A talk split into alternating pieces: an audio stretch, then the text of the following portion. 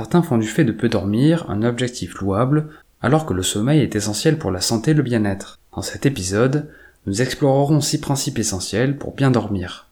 C'est parti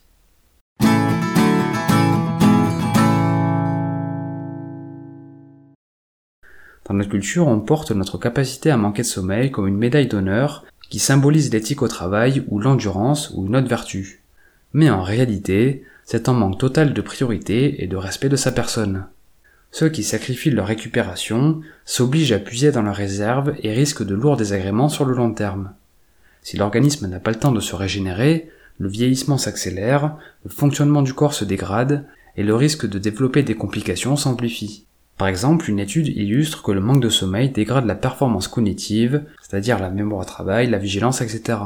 Une autre étude montre que le manque de sommeil augmente le risque d'obésité, facilite la prise de poids et compromet les efforts diététiques.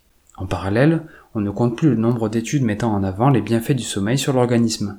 Bien dormir permet entre autres d'améliorer le système immunitaire, de prévenir les cancers, de réduire le risque de problèmes cardiovasculaires, de réguler l'équilibre hormonal, régénérer nos émotions, de diminuer les douleurs ou encore d'améliorer nos performances. Pour être en bonne santé, il est donc indispensable de porter une attention particulière à son sommeil afin qu'il soit le plus réparateur possible. À ce titre, voici six principes pour bien dormir. Premièrement, faire de sa chambre un sanctuaire. La chambre doit être un environnement propice au sommeil. Ainsi, il vaut mieux éviter de manger ou travailler dans son lit. Pour faire de sa chambre un sanctuaire, voici plusieurs conseils aérer la pièce pour renouveler l'air tous les jours, acquérir de la literie de qualité, un bon matelas et de bons draps, disposer des plantes pour améliorer la qualité de l'air, mettre en place un système de luminosité progressive afin de pouvoir abaisser la lumière en se couchant et l'augmenter progressivement au réveil, gérer ses amis de sa chambre en se refusant de passer des appels et consulter les réseaux dans son lit, porter attention à la température de la pièce afin qu'elle soit entre 18 et 20 degrés, et mettre des volets pour augmenter l'obscurité. Cela va de pair avec le deuxième principe, dormir dans le noir complet. Les études montrent que nous dormons mieux dans un environnement sombre, car la lumière perturbe nos cycles de sommeil. S'il est impossible de dormir dans le noir complet, il vaut mieux privilégier les ambiances tamisées en utilisant des bougies et des lumières douces, ou simplement de couvrir les sources lumineuses avec un drap ou un vêtement. Ensuite, on peut installer des dispositifs à lumière rouge, notamment pour les alarmes et les réveils. Et enfin, on peut utiliser un masque occultant. Troisième principe, tenir compte du rythme circadien. Notre horloge biologique régule de nombreux processus physiologiques tels que le sommeil, l'éveil, la sécrétion hormonale, etc. L'idéal est que le rythme circadien soit synchronisé avec notre environnement et nos habitudes, en particulier notre temps de sommeil. Voici plusieurs conseils à ce sujet. S'exposer à la lumière du soleil au réveil, par exemple en faisant une balade matinale d'une trentaine de minutes ou en prenant son petit déjeuner à l'extérieur, limiter l'exposition aux écrans 1h30 avant de se coucher, les écrans émettent de la lumière bleue qui perturbe la production de mélatonine, une hormone qui régule le sommeil.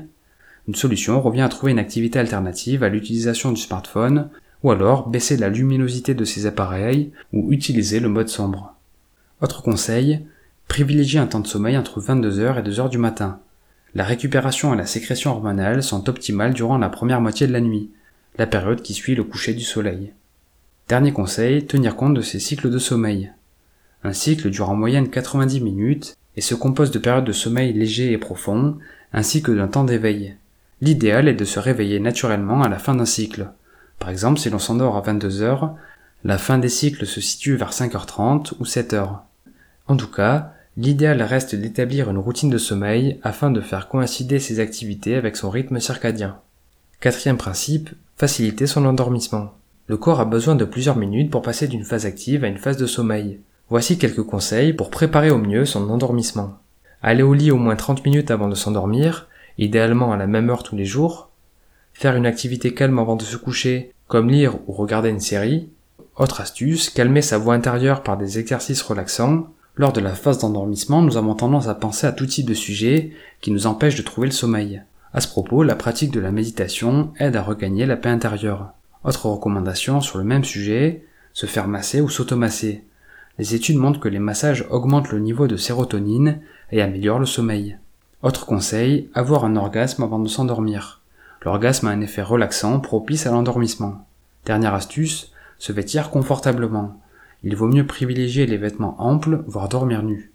Cinquième principe, faciliter son réveil. Le stress du lendemain peut nous empêcher de trouver le sommeil. En complément des activités pour faciliter son endormissement, il peut être judicieux de faire de son réveil un moment agréable. Voici quelques conseils. Définir l'heure de son alarme en fonction de ses cycles de sommeil afin de se réveiller le plus naturellement possible. Préparer ses affaires la veille pour éviter de devoir réfléchir en sortant du lit. Planifier sa journée du lendemain avant de s'endormir. Et prévoir une activité plaisante au réveil comme jouer à un jeu ou prendre son petit déjeuner. Sixième principe, faire attention à son alimentation et à son activité physique. La nourriture et l'exercice physique impactent directement la qualité de notre sommeil. Pour des conseils détaillés sur le sujet, je vous invite à consulter les épisodes dédiés. Toutefois, voici quelques règles à appliquer. Stopper la consommation de caféine après le repas du midi, car la caféine est un puissant stimulant du système nerveux que l'organisme met entre 5 et 8 heures à éliminer. Ajouter des aliments riches en magnésium à sa diète avant de se coucher, manger équilibré pour emmagasiner les bonnes doses de nutriments, Limiter l'alcool car il perturbe fortement le cycle du sommeil et donc la récupération. Il vaut mieux éviter de boire de l'alcool dans les 3 heures avant de se coucher et boire beaucoup d'eau pour purger son système. Concernant l'activité physique, on peut noter qu'il vaut mieux privilégier une pratique sportive le matin ou l'après-midi afin d'éviter les efforts intenses plusieurs heures avant de s'endormir. Bref, pour résumer et conclure, un sommeil de qualité est crucial pour entretenir sa santé physique et mentale. Voici un rappel des six principes que nous avons évoqués faire de sa chambre un sanctuaire, dormir dans le noir complet, tenir compte du rythme circadien, faciliter son endormissement, faciliter son réveil, et faire attention à son alimentation et à son activité physique. Merci pour votre attention, j'espère que cet épisode vous a plu. Si c'est le cas, je vous invite à le partager et à me faire part de vos remarques, questions et suggestions dans les commentaires. C'était Mr. Fanjo, à très vite